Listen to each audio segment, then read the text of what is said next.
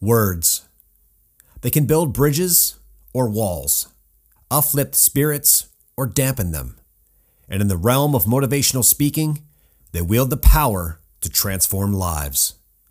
My guest today is William Winfield, a renowned motivational speaker and an expert coach for other speakers around the world. In this episode, he shares his insights on the profound power of words and the deep responsibility that comes with wielding this influence. In the world of motivational speaking, every word uttered has the potential to inspire change, foster growth, or challenge the status quo. Today, William takes us behind the curtain to reveal how he crafts messages that not only resonate deeply with his audience, but also empower and educate. We'll explore the delicate balance between inspiring action and respecting the diverse perspective of listeners the ethics of persuasive communication, and the transformative impact that carefully chosen words can have on individuals and communities alike. Join us as William sheds light on the art of motivational speaking, the responsibility of guiding future speakers, and the undeniable power that words hold to shape our world. So, friends, are you ready? Three, two, one, let's go!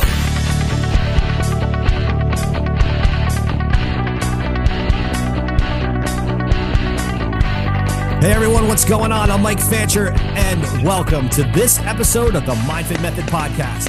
All right, guys, we're diving right in today. I am so excited to have William here with me on the show. William, thanks so much for being here. I so appreciate it. Man, listen, I appreciate you, brother. I appreciate you, man. Definitely about to have a good time, man. We just had the best conversation before we started recording. William is just like rocking the whole world with what he does and sharing inspirational messages, motivational speaking for kids and for so many others everywhere. And honestly, I've been stoked for this conversation all day today. I'm so excited we're going to do it.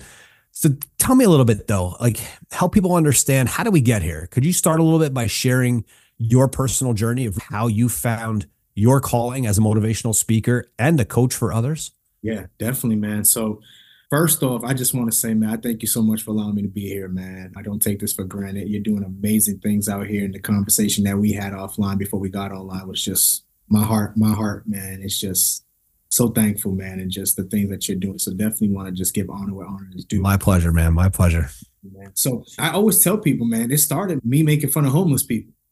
That's what I did. You know what I'm saying? I was making fun of homeless people. Every night I was going out to the club with my friends, wrong crowd, wrong people going to the club, drinking, doing all these different types of things. And one particular night, I remember I had my friends driving a Nissan Maxima. So all silver, black interior, right? I could, couldn't tell me now. I felt like Batman in Gotham City. You feel me?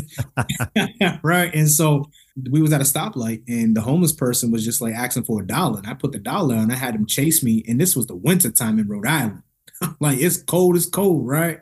And so they're chasing. I'm like, yeah, get a jump, get a job, bum, get a job, bum, yeah. And I took the dollar back and put it back in my pocket. I went to the club. Man, funny thing is, two months later, I find myself being homeless. Yeah. I find myself being homeless and being stripped from a job that I was working at for three and a half years, ran a recycling company, gave my heart, gave my soul to it. But I believe that life has a way of humbling you. And so things do come full circle. And so I found myself ended up getting a job at a homeless shelter called House of Hope in Rhode Island. And I'll never forget that majority of the people that I was working with, they were more focused on being on the stage. For me, I was like, I got to get off the stage. I got to be around. I got to figure out what's your story. Where do you come from? I mean, I'm telling you, some of the most amazing paint artists, some of the most amazing singers, some of the most amazing magicians. I'm like, this is crazy. I'm like, you did that? They like, yeah, but I I took drugs and I, I did you did that? Yeah, I was an alcoholic. I'm like, this is crazy. And so I find myself every single day getting on the floor and having conversations with all these individuals. While most people were tooting their nose up, while most people were worrying about how, how their perception and how they wanted people to see them because they had a title. I'm like, man, I'm gonna be honest with you. I don't even care about my title. I'm here to know more about you. I'm here to serve you. I'm here to add value to you because I know how it feels to be homeless. I know how it feels to live in my car. I know how it feels to not have no money. I know how it feels to not have the things that you need. And so, man, there was one particular night, man. I remember I come into work Typical day, coming to work. My coworker Jerome Hines, he was like deep voice, funny dude. He's like, "Hey, Will," sound just like that. He's like, "Will, I think, I think, I, I need you to talk to somebody." I'm like, "Who am I talking to?" He said, "I think you need to talk to that dude right down there, Anthony Robinson, in the bunk bed, A6 bottom." I said, "You need me to go talk to him?" He said, "Yeah, I think you could reach him." I said, "You think I can reach him? Why do you think I can reach him?" But then I hit me. I'm like, "Yo, I'm always on the floor having a conversation with the guy, right?" So I go down there. I'm like, "Yo, Anthony, what's going on? You good?" He said, "Ah, leave me alone." Older dude, like 76, man, wasn't trying to hear nothing, right? Now, to my regulation, I thought he was super stubborn, but that wasn't the case, right? He was really dealing with some stuff. And some of the things that he was telling me, he was like, man, like they promised me housing, didn't give me that. Promised me food stamps, didn't give me that. Promised me a place to be able to, you know, uh, come in here early and get a job and things of that nature. And I'm just sitting here just like, that's what you're going through? And he said, yeah, and life's not worth living. Man, when he said that, I was like, this is all I said. I said, listen, you don't need to take your life. We need you. That's all I said. So you don't think like we need you. Man, literally because of the protocol in the shelter, obviously, when somebody's about to commit suicide, we got to call the ambulance and they got to take them to the hospital, check them in, and things of that nature. Two weeks come, two weeks go by. I come back in, go up the stairs. Jerome again. Hey, Will. I was like, oh Lord, what's going on, Jerome? Jerome's like, hey, listen, man. Um, Anthony's back. I said, no, nah, I ain't talking to him. I ain't talking to him today. I said, you need to talk to him, Jerome. I talked to him last time. He said, no, no, no it's good news. You're gonna want to hear this. I was like, all right, cool. So I went to go take my lunch bag, put it in the refrigerator, came out, jumped down the stairs. I was like, Anthony, what's going on? And me, I said, Anthony, what's going on? He came and embraced me. I mean, like to this day, I feel like I still got a, a punctured lung or, or rib or something because the way he squeezed me, bro, I was just like, yo, this is intense. And he was like, Will, I just want to let you know because of you, I didn't take my life. And at that very moment, I was like, yo, my words got power say, yo, it's over. Like, surely if I could talk somebody out of trying to take their life, surely my words have power to impact other people. Next week goes by. Another another one of my coworkers, Bradley Ortiz, he hits me. He says, Hey, Will, I see you doing great things here. I see you making an impact. I love how you're being a leader and just really leading without even having the title. I said, Of course, that's what I'm here for. He goes, How about you think about working at the, the drug rehab? I said, The drug rehab? He said, Yeah, I want you to come work at the Providence Center. I said, You sure? He said, Yeah, I want you to come work at the Providence Center. Now, I had never worked in a drug rehab facility, but I'm sitting here, I'm just like, What's crazy? My mom is a recovering drug addict. It's crazy part. I'm like, Well, let me go pay some homage to that. Let me go get some insight on that. And so I go there, and eventually I'm there for six months. I'm doing the same thing I'm doing at the shelter, interacting with the clients, not tooting my nose up at the clients, being there for the clients, asking them questions, solving problems, right? It's my first keynote presentation. I want you to imagine at the age of 23, you're walking into this double doors of this room. Old doors, you know them doors that be squeaking so long, you'd be like, man, like they need to get some real like stuff over here to clean those doors. It's crazy. I walk in there, have a piece of paper, I'll never forget it. The presentation was called Eagles Do Not Stress the Opinions of Pigeons. And when I tell you, my palms were sweaty, sweat coming down my face. I'm sitting, I'm just like, I don't think I can do this. I'm saying like you say yes outside the door. When you there, you like, I don't think I can do this. And just something just said, go. I just started speaking from the heart. And when I did that, I didn't know that there was two clients that was about to leave the program in OD. I didn't have no idea. After the presentation was done, I go outside. The counselor comes to me. Counselor goes, "Hey, uh, William." I said, "Yes, Vanessa." She goes, "I want to let you know something. You see those two clients over there?" I said, "Yes, ma'am." She said, "Those two clients are about to leave this program in OD. I just wanted to let you know that you just saved their life because they said because of your message, because of what you said, they're staying. They want to get. They want to complete and stay clean." Man, let me say this to you. There's a difference between empowerment and motivation. Right? Motivation wears off, but empowerment, that's what you need to get to those difficult and dark moments, right? To this day, they're clean, they got their kids and they got their job. And I'm still in contact with them. And so I'm just like, man, like your words have power when you really have a heart to do the work that you're doing. So yeah, that's how we got to where we are today, man. Just like right there. That's that's the start of it. Well, first off, you just gave me chills all over telling that story. So that is incredible. That is amazing. And that's a testament to who you are and to your character as a person and how you use words to lift people up. Yeah. I mean, I see today, I see the division in this country today. I see how political parties use words to tear people down. Yeah. And I feel like we're surrounded by it today. And every person, whether it's online, whether they're sitting behind a keyboard or whether they're talking in front of a group of people, has the opportunity to use their words, written or spoken, to lift people up, not just tear them down. That's I give you so much credit. I commend you for that because that is that's incredible, truly incredible.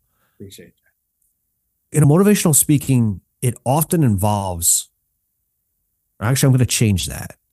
Empowerment speaking, mm. right? We just we just created a whole new yeah. era right here, right? Empowerment speaking involves often sharing like personal stories, personal experiences, when you go on stage and you share the stories that you have, do you have one that generally really connects with the audience that you're speaking to? Oh man, absolutely. It's my signature talk. I always call it the ingredients to leaving a legacy. That's what it's about. And pretty much the story just stems from my mom not having enough money to buy Thanksgiving dinner. And she was just under so much stress. And I remember she just walked me into this kitchen one day and she just said, Baby, what do you see in this cabinet? I said, ma'am, I see beans and noodles. She was like, no, baby. What do you see? I said, ma'am, I see beans and noodles. She said, baby, I'm gonna ask you one more time, slap you upside your head. What do you see in this cabinet? I said, ma'am, I see beans and noodles. And she goes, no, baby. What you need to understand is that we have a meal, somebody doesn't. What you need to understand is that you can't take for granted what so many people don't have right now. So what I want you to understand is that when life gives you whatever it is that they give you, you got to learn how to make a meal with it, son. I was like, oh, wow. I said, wow. And I didn't know until I started getting old. I'm like, yo, pretty much my mom was just telling me all my life, whatever life gives you, make a meal with it. You know what I'm saying? If life has yeah. a divorce, make a meal with it. It's all an ingredient to your meal.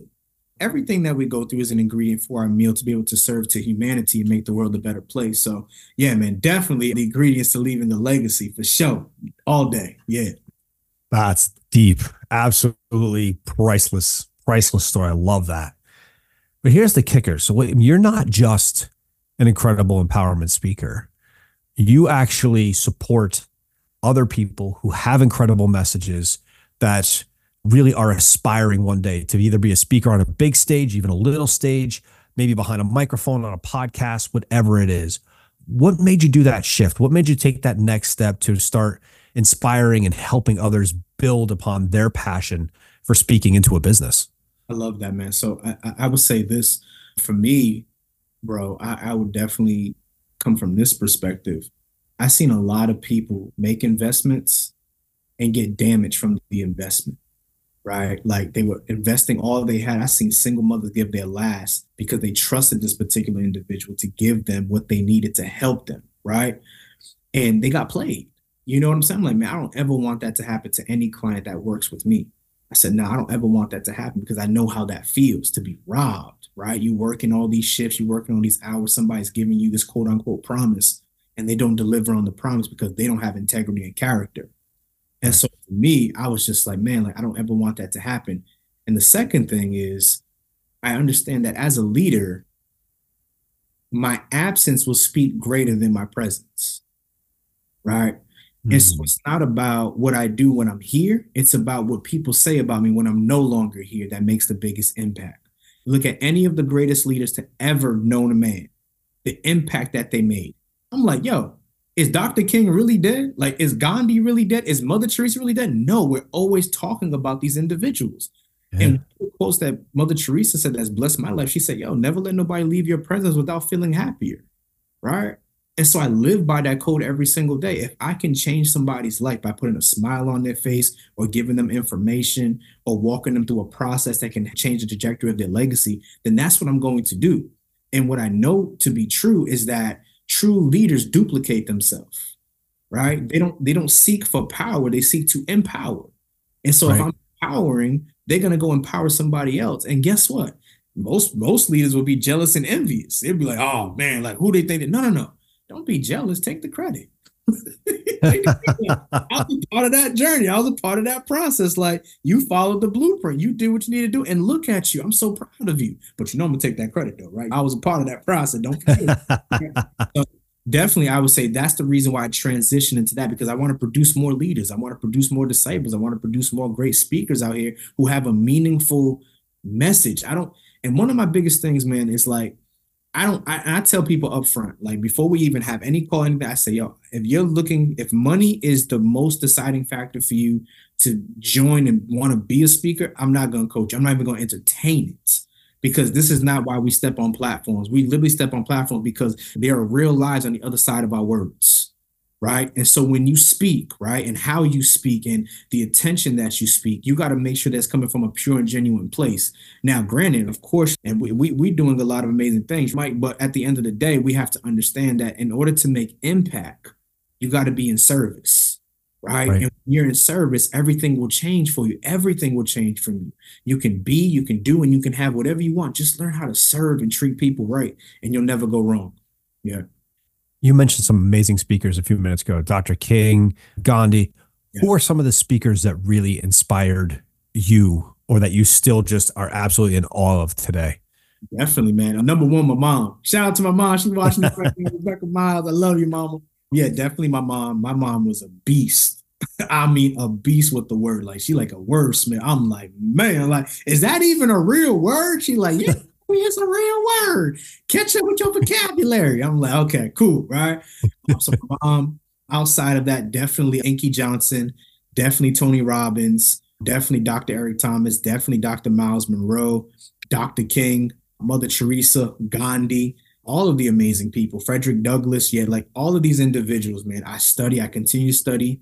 And, and I mean, they've really impacted my life and changed the way how I bring a presentation, not in the sense of trying to mimic, but in the sense of, wow, I can do this because I can see somebody else doing this. And you don't have to be perfect to do it. You just got to be willing to trust yeah. the process to make it happen. So, yeah. Absolutely. I've come to love these. I guess it's a podcast, but they're really like a mixed format of motivational speeches. It just got one tied in with another, tied in with another. And I'll tell you, of all the ones that I and I all the ones that you said, hundred percent but when Dr. Eric Thomas speaks, there's just something that it like shoots lightning bolts up, man. I, I can't, I don't know if it's his tone, if it's his delivery, if it's a message, or if it's just a combination of all of it. But there's a gift there that just absolutely blows me away. Yeah. Really does. Yeah. You know, a lot of people kind of have the dream of they want to step on stage, they want to become a, a motivational speaker, but breaking into that industry can be very challenging. It can be very difficult. It can be very, you know, you got to have some resilience to be able to get onto that stage. What advice would you give to someone who's just kind of starting their journey out as a speaker? Yeah. I think I wish I I wish I would have had this information earlier in my career. I promise. Number one, quickly build relationships and speak for free. Yeah. That's the first thing I'm gonna say to you. Like, you're not gonna come in this game trying to charge Tony Robbins numbers or Gary Vee numbers or Dr. Eric Thomas. No, it's not not gonna happen. Right. right. You have to be able to understand that the more relationships you have, the less you have to market. Yeah. Because they'll do the marketing for you. I'm pretty sure, bro, you've done many presentations. They were just like, oh my God. Well, I need to put you in contact with boom, boom, boom. And you stayed in constant communication. I just yep. literally, bro, I just had a conversation with a principal that I did a gig for last year. And she's like, Will, these kids are going through this. These kids are fighting. These kids don't know who they are. These kids are lacking purpose. I need your help. And I continuously just stay in communication with her, right? And she just got back to me. I've been reaching out to her since December, November, right? But I'm staying in cons- consistent communication because I know you're busy. I know you're dealing with a lot of things. And she's like, oh my God, I'm so sorry. It's just been a lot going on, but we need you. And now we in a place to where I'm gonna be going back out there in March. Relationships, right? Like yeah. great relationships, you barely have to market as hard. Doesn't mean you don't market, but you barely have to market as hard because if you have 10 people in your back pocket and them 10 people are taking you to another 10 people, it's game over right? Yeah. And really, I believe in the speaking game. One of the greatest things having a great talk, but making sure that you have the right relationship so they can put you in position and other opportunities that you didn't even see coming. And so I would tell any speaker, speak for free, build your reputation up, get your social proof, right? And let me say this to you.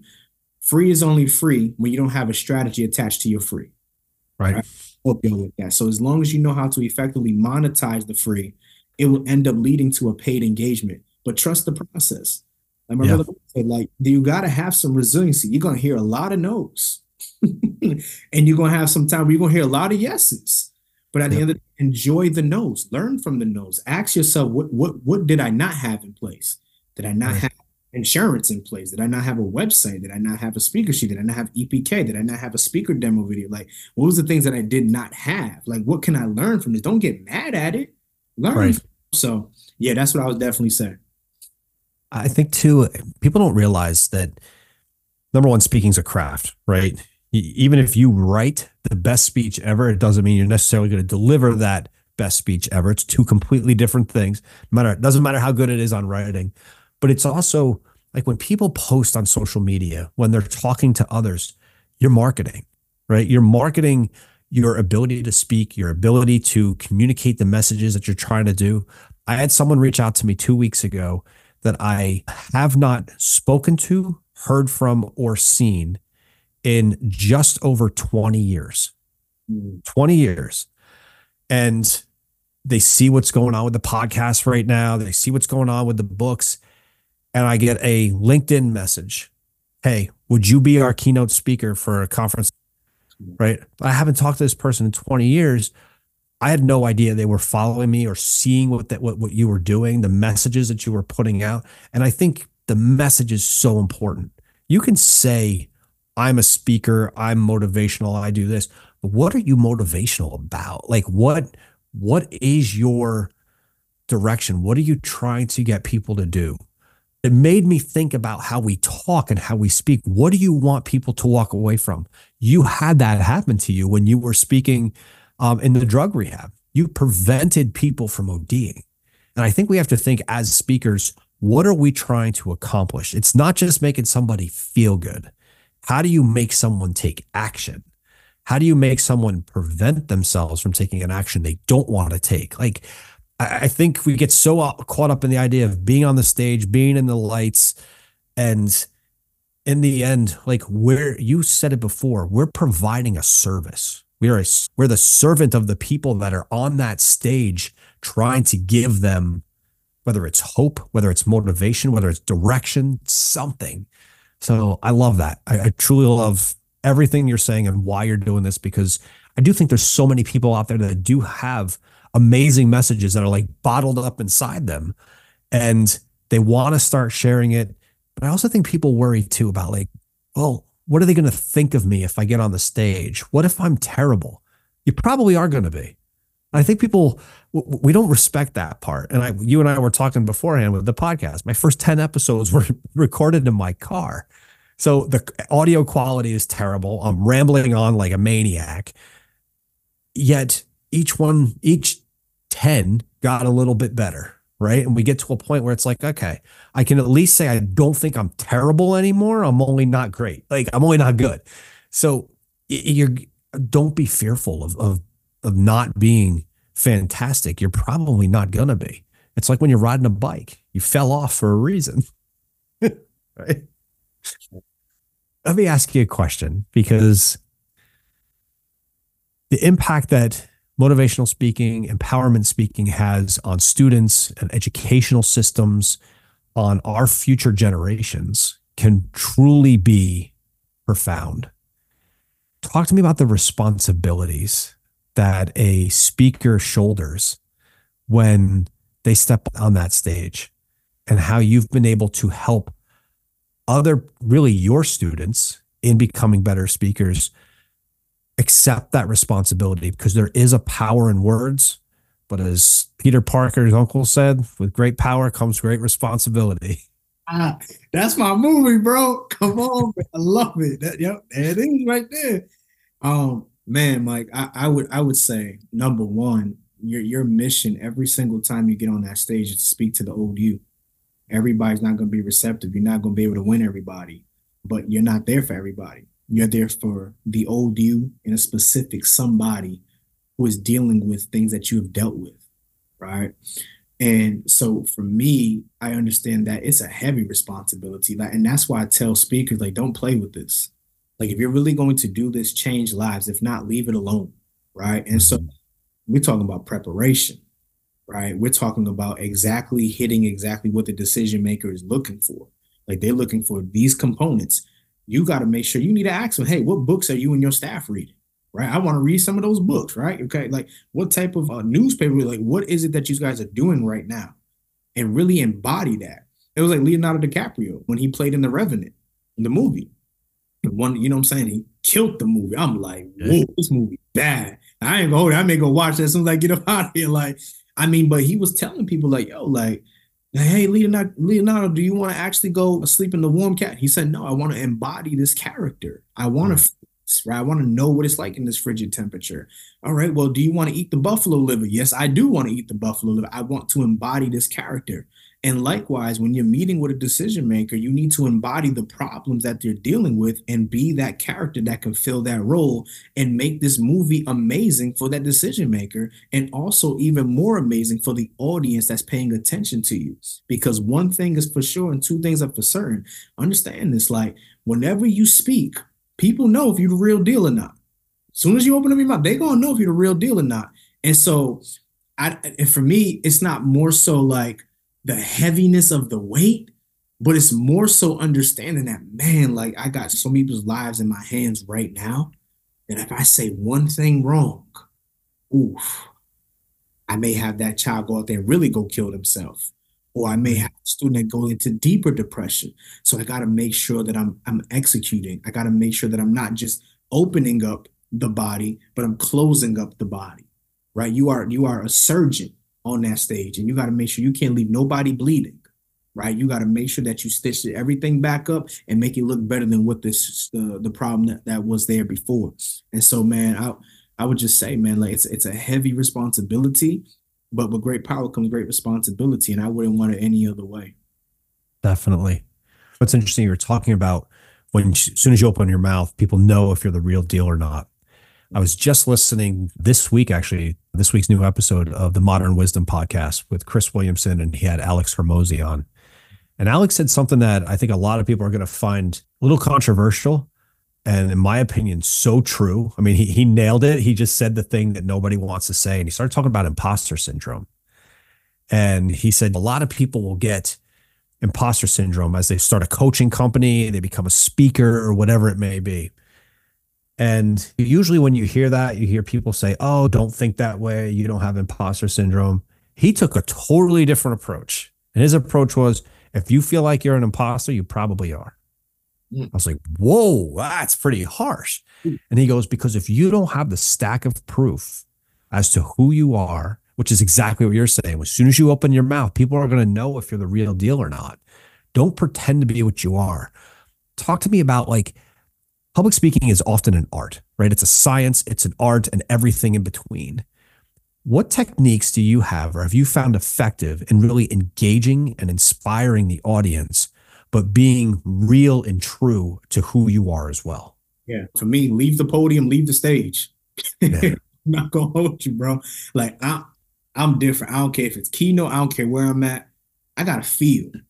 I got to put my hand on the shoulder. I got to put my hand behind the chair. I got to let you, I got an eye contact, which I got to let you, I need you to feel what's in my spirit so it can yep. hit you. So, and let you know, like, yo, like, I, man, like, I needed that. Like, man, I was about to quit my job today and you just revived me. Like, you know what I'm saying? And, and another great thing as well, Mike, that people need to understand in the speaking game is get interactive get real interactive like have some good icebreakers ask a simple question. Like it's nothing like me and you are having a conversation right here. Just have a conversation. Like yeah. don't allow the 1500 people or the, the 300 people to make you feel like no like they're watching you.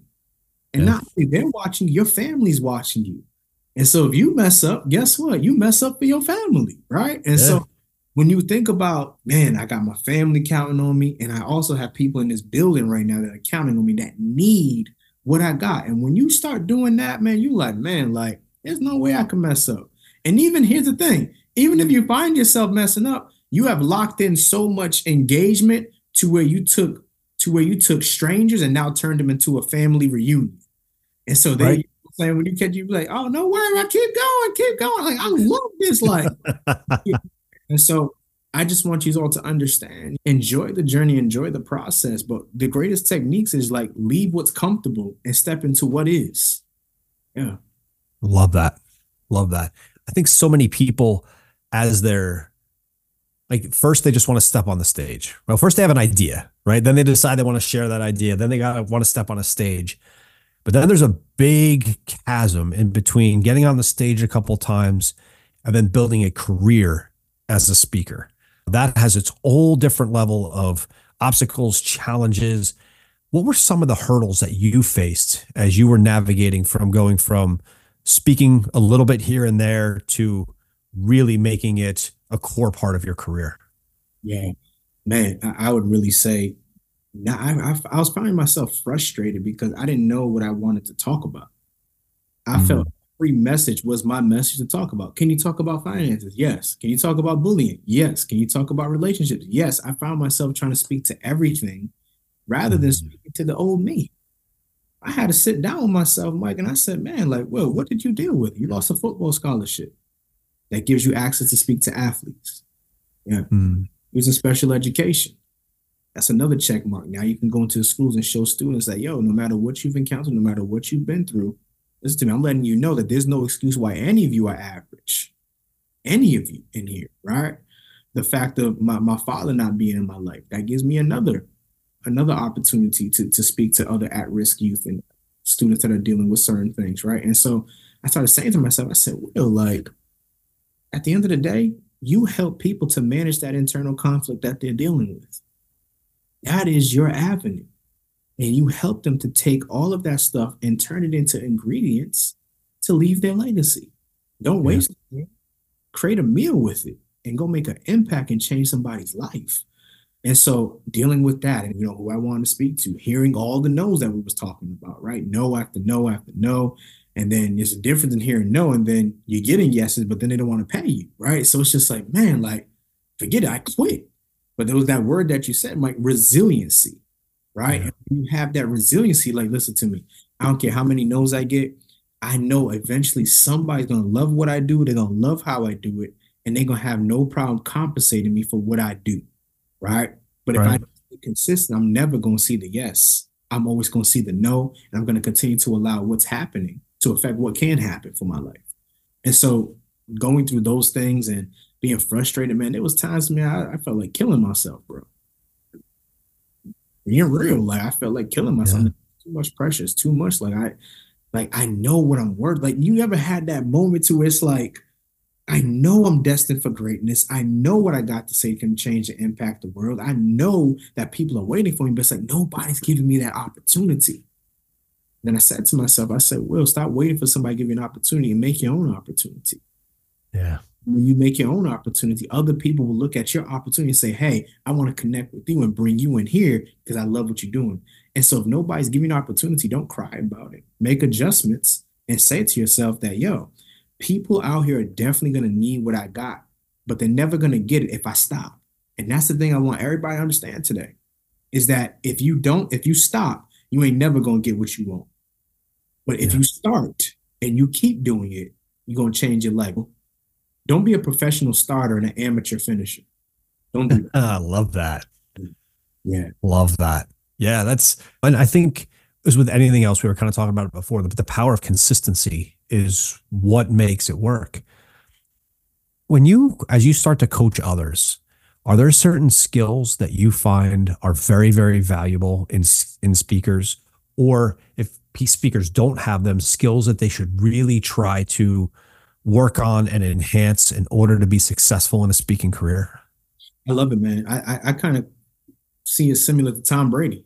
He didn't have the best mechanics, right? Mm-hmm. Best tight. He didn't throw tight spirals, right? Yep.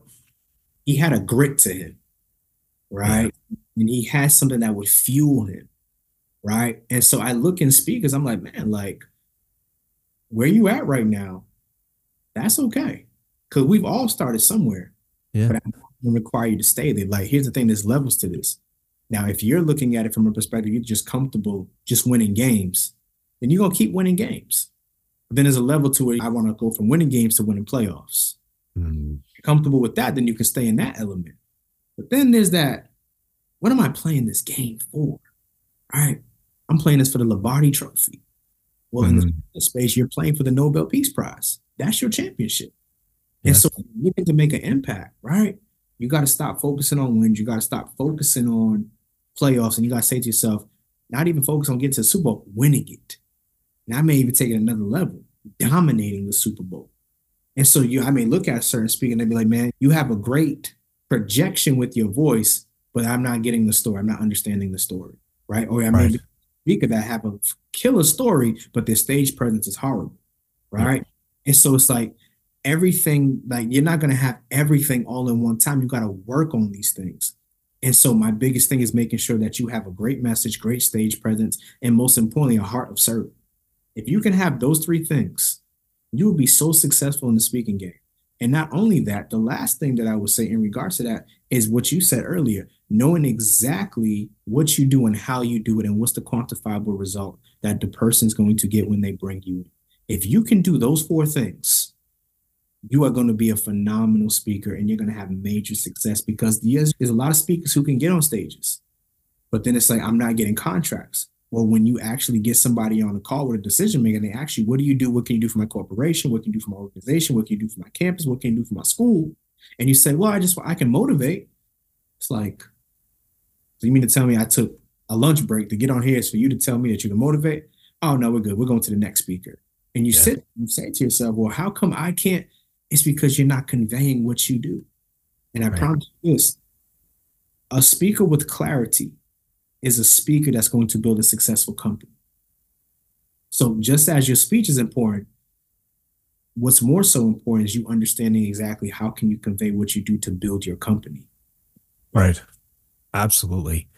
You brought up Tom Brady before. Tom Brady was one of those guys that after the game was over, he threw another thousand passes. Tiger Woods was the guy who, after he just played the championship golf tournament somewhere, he then went out and played another 18 times two holes, swinging again and again and again. Michael Jordan, arguably one of the greatest basketball players of all time, he, when everyone else got tired in that fourth quarter, he loved the fourth quarter because he had worked so hard to keep pushing himself through. So when everybody else is exhausted and everybody else is tired, he's like, I'm just starting. I'm good. Like, let's start. Talk to me about reps because I brought up Alex Hormozi before. Alex just launched his new book, which was an unbelievable launch. That he had close to five hundred thousand people for his. If you're aware, it was it was in crazy how he did his launch. What was most amazing about that was when he talked about the preparation and the work that went into that launch. He practiced that speech three times a day for 30 days and he re- and he did it very methodically. He'd do it in the morning and he'd record it, and then he'd do it again and he'd edit what he recorded and changed it, and then he'd do it again and see if he liked it, and he'd do that for thirty days straight. I think sometimes people are like, "Ah, oh, I got a great message. I got a pretty good stage presence. I'm going to go on stage and I'm just going to rock it." Talk to me about the reps a little bit. Talk to me about the Tigers and the Michael Jordans and the Alex Hormozis. How do you coach your students to be able to say, "Look"? you've got to put in the time and the effort, or do you find that not as important? Yeah, yeah, man. Listen, man, that, that's fire. And rep, reps is is key. Period. And it's funny, man. There was an interview that Tom Brady had, and he was talking about how he was the third string quarterback. And as yeah. he was a quarterback, pretty much they were like, "Oh, he's I'm never gonna get on this field. I'm never gonna." They said, "Why are you complaining about it? Take every rep that you get and make it your best rep." And so he went from one rep and he gave it his best rep. Then he yeah. started saying, Hey, I got another rep. He took those two reps and made it his best reps. Then he went up and up and up. And what I want speakers to understand is that you don't wait until somebody invites you to stop preparing. You need to be preparing every single day. Right? Yeah. Because I don't know, man. It's crazy to me. Like I would give a speaker, I say, hey man, I'm gonna give you 10 minutes to speak about whatever. They start speaking. I'm timing them. They don't know I'm timing them. I'm like, go, go, speak. They stop speaking. I'm like, oh, that's cute. Four minutes. Yeah. I'm like, but you said you were a speaker. Yeah. You said 10 minutes. Yeah. And you gave me four. What's up with that? Well, I don't know. Oh, because you're not unpacking a story. You keep packing it. You're not stretching a story. And I know that you're not stretching it because you're not practicing your reps. You're not doing it. You're not studying comedians. You're not studying other speakers. You're not studying the art of storytelling. You're not studying your body posture. You're not studying your hand gestures. It's a lot that goes into this. You're not studying none of that. You think that you're gonna get on a platform and somebody gonna cut you a check for a little bit of money, and you're gonna get up there and you're gonna speak, and they're gonna give you 45 minutes, and you're gonna give them 20 minutes because your preparation was off. I tell speakers, yeah. we're gonna start from one minute to five minute to 10 minute to 20 minutes to 30 minutes. And I have them record every single last one and send it to me. I'm like, okay, now you see what's happening. Now, don't do it when I'm asking you to do it. You do this every single day. Yeah. Every day you need to do this because now you're building speaking stamina. right. right. somebody took that, but I'll take that, right? But speaking stamina and build it up. So now when somebody says, Hey, I need you to deliver a 60 minute keynote, oh, no problem. But also right. making the adjustment to where you come in somewhere and somebody says, I know I told you, Mr. Winfield, that you had 45 minutes. Right? I know I told you, Mike, you had 45 minutes, but now you only have 30 minutes. How do you make the adjustment? So not just preparing your speech, but preparing for the worst. What if the slides yeah. go? Right? What if the mic is out? Like, how do you make the adjustment? So don't just practice speaking, practice making the adjustments as well. So I, I, I come to find out that definitely like the more reps you have and just really just doing the small increments, one minute, five minutes, 10 minutes, 20 minutes, 30 minutes, 45 minutes, 60 minutes, an hour, and just stretching yourself, it really makes a huge difference. And even getting index cards and just really like this is all reps. Like I promise you, like getting an index card and putting all kindergarten kindergarten words on it, putting my iPhone next to me and hit the timer for 60 seconds. Boom, pick up a word and just tell a story. Grab mm-hmm. another tell another story. Grab another one, tell another story. So now I'm getting used to telling stories and stretching the story rather than just trying to speak. Because at the end of the day, you have to not just tell the story, but you got to ask people like, what what is the principle behind the story? What are you trying to convey to me? So right. yeah, reps is very such incredible insight. For anyone that's looking to be an aspiring speaker, make sure you are taking notes because it doesn't get much better than this. This is incredible. Ask because I can imagine you've encountered a various amount of success stories from the speakers that you've mentored. Do you have a success story that just stands out to you and really showcases the transformative power of being a speaker? Mm-hmm. So shout out to Dr. Kawana if she's watching this, which I know she's gonna end up watching it. But Dr. Kawana came to me and wanted to just elevate her speaking business all around. And she's mentored by Myron Golden. Myron Golden is a phenomenal communicator in his own right. Um, and so she came to me, she wanted to learn, and she ended up going to speak at Myron Golden's event. And she thought she was speaking for free. She got off stage, Myron Golden cut her a check for $5,000, gave her the $5,000. But not only that, she had a million dollar day by closing sales from the stage. She sent me a text message. She said, Coach, you ain't gonna believe this. I said, What happened? She said, Myron gave me a check five thousand. I said, man, you better go ahead. Myron cutting your check. Then I already know the presentation was fire, right? And then she goes, but that's not the best part. The best part is that we made a million dollars from the stage. I was like, what? Wow. Wow. wow. You know, and, and another one just recently, man, Roscoe, if he's watching this, Roscoe Robinson, he came to me, he wanted to learn how to dominate the education space. And so he focused on social emotional learning. And so he just messaged me two days ago, Coach. I put in my uh, my resignation. I'm leaving my job March 1st to go full time speaking. I'm like, what? He's like, yeah, Coach. I listened to everything that you said. I'm doing it. And I'm like, wow, I'm so proud of you. And that's it goes back to what we were talking about earlier. Just like I have a heart of serving, and I want people to win. I had I got to learn how to duplicate myself. I can't be the only one out here speaking. And so just doing th- those two right there for sure. Definitely. Yeah. Roscoe. Amazing. I know the world of speaking went through quite a revolution and quite a change, especially during COVID. The whole world kind of changed. Everyone wants to get up on a stage until suddenly there's nobody in the audience because everyone's locked away somewhere. You can't get out. How do you see the role of speaking continuing to evolve? Do you find that remote speaking or really doing electronically is still going to stick around? Is that still a big thing for speakers, or do you see a full fledged resurgence back into stages? How do you think this is going to play out? Yeah, I think as of right now, man, I think people are going to have their preferences. I think a lot of people rather prefer virtual. It's more convenient for other individuals, which is cool with us, right? I mean, from the comfort of our home, absolutely, right? And then I definitely for sure you're going to have those other individuals like now nah, we don't want no virtual we want you here on the stage we need to feel your presence we need to feel your energy. And so in regards to the speaking game and how's it evolving i think there will be a well balance of virtual and also in-person engagements because people people need that you know what i'm saying? Some people need you to be able to reach their corporation right now. They may not be able to pay for your flight and your hotel and things of that nature but they may want you to come and speak immediately quick as possible and no better way to do it than zoom right? So right unless AI come up with some hologram type of. it's coming, I'm sure.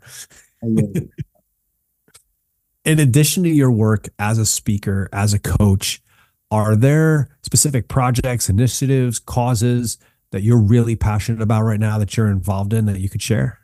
Yeah, man. So there's one particular um, organization in uh, Ghana that I'm working with, um, feeding children it's a blessing. I love that. And then, of course, we're focusing on creating a facility uh, for homeless individuals and drug rehabs for recovering drug addicts to be able to get reacclimated with society and get their degrees, get some different types of credentials, get them jobs, help teach them entrepreneurship.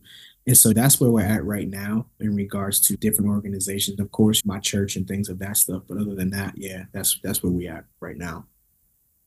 If you were to put it into one sentence, now, this is an interesting thing because you actually get to share empowerment, share motivation. It's what your whole world revolves around. So I'm very curious, as someone who does that, what is your mantra? Yeah. Yeah, man. Woo! Oh, man. Here it is. Don't live just to exist, but live to be remembered. Mm, love that. Yeah. Love that. That's amazing as we kind of start to wind down a little bit here, throughout your personal journey, were there specific books, resources, speakers that really motivated you and really guided you in your own personal growth? Absolutely. Dr. Myles Munroe, one of the books that he has is The Purpose of Power and Vision, phenomenal book for leaders.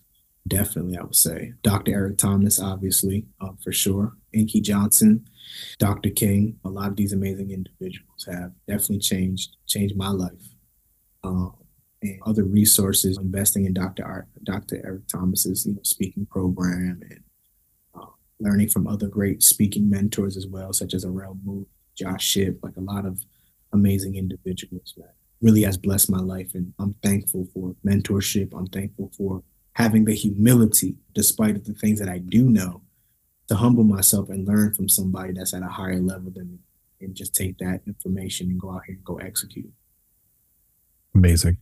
Let me ask for people that are interested in possibly becoming a speaker themselves, what type of guidance, what type of mentorship do you offer people and how do people find you? Man. So you can go on Instagram and follow me at Will is Blessed. If you're looking to be able to you know, take your speaking career from don't know where to start, you're starting, or you want to scale, um, definitely just send us a DM on Instagram. We have um, our seven figure speaker bundle. Um, it's a phenomenal tool. It's a, a great tool. I asked myself when I created the bundle, I said, Well, what did you not have when you first started? I said, Well, I didn't know who to reach out to. And then the second problem I came into is like, well, I know who to reach. Now I know, now that I know who to reach out to, I don't know what to say. right. when I do know what to say, now I'm getting on the call. Now, how do I walk through that process? of mm-hmm. right?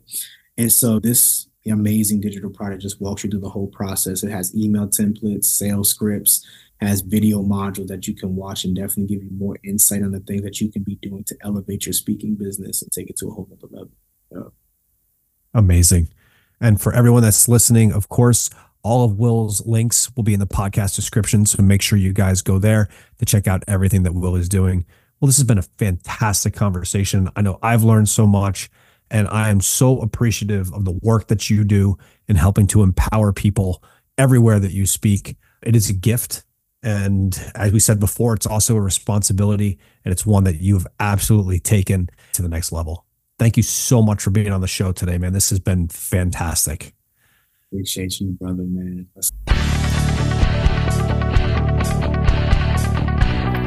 Hey everyone, I hope you guys enjoyed that episode. Make sure you click that subscribe button so you never miss any of the incredible guests that we have coming up in 2024. Stay driven, everyone, and until next time.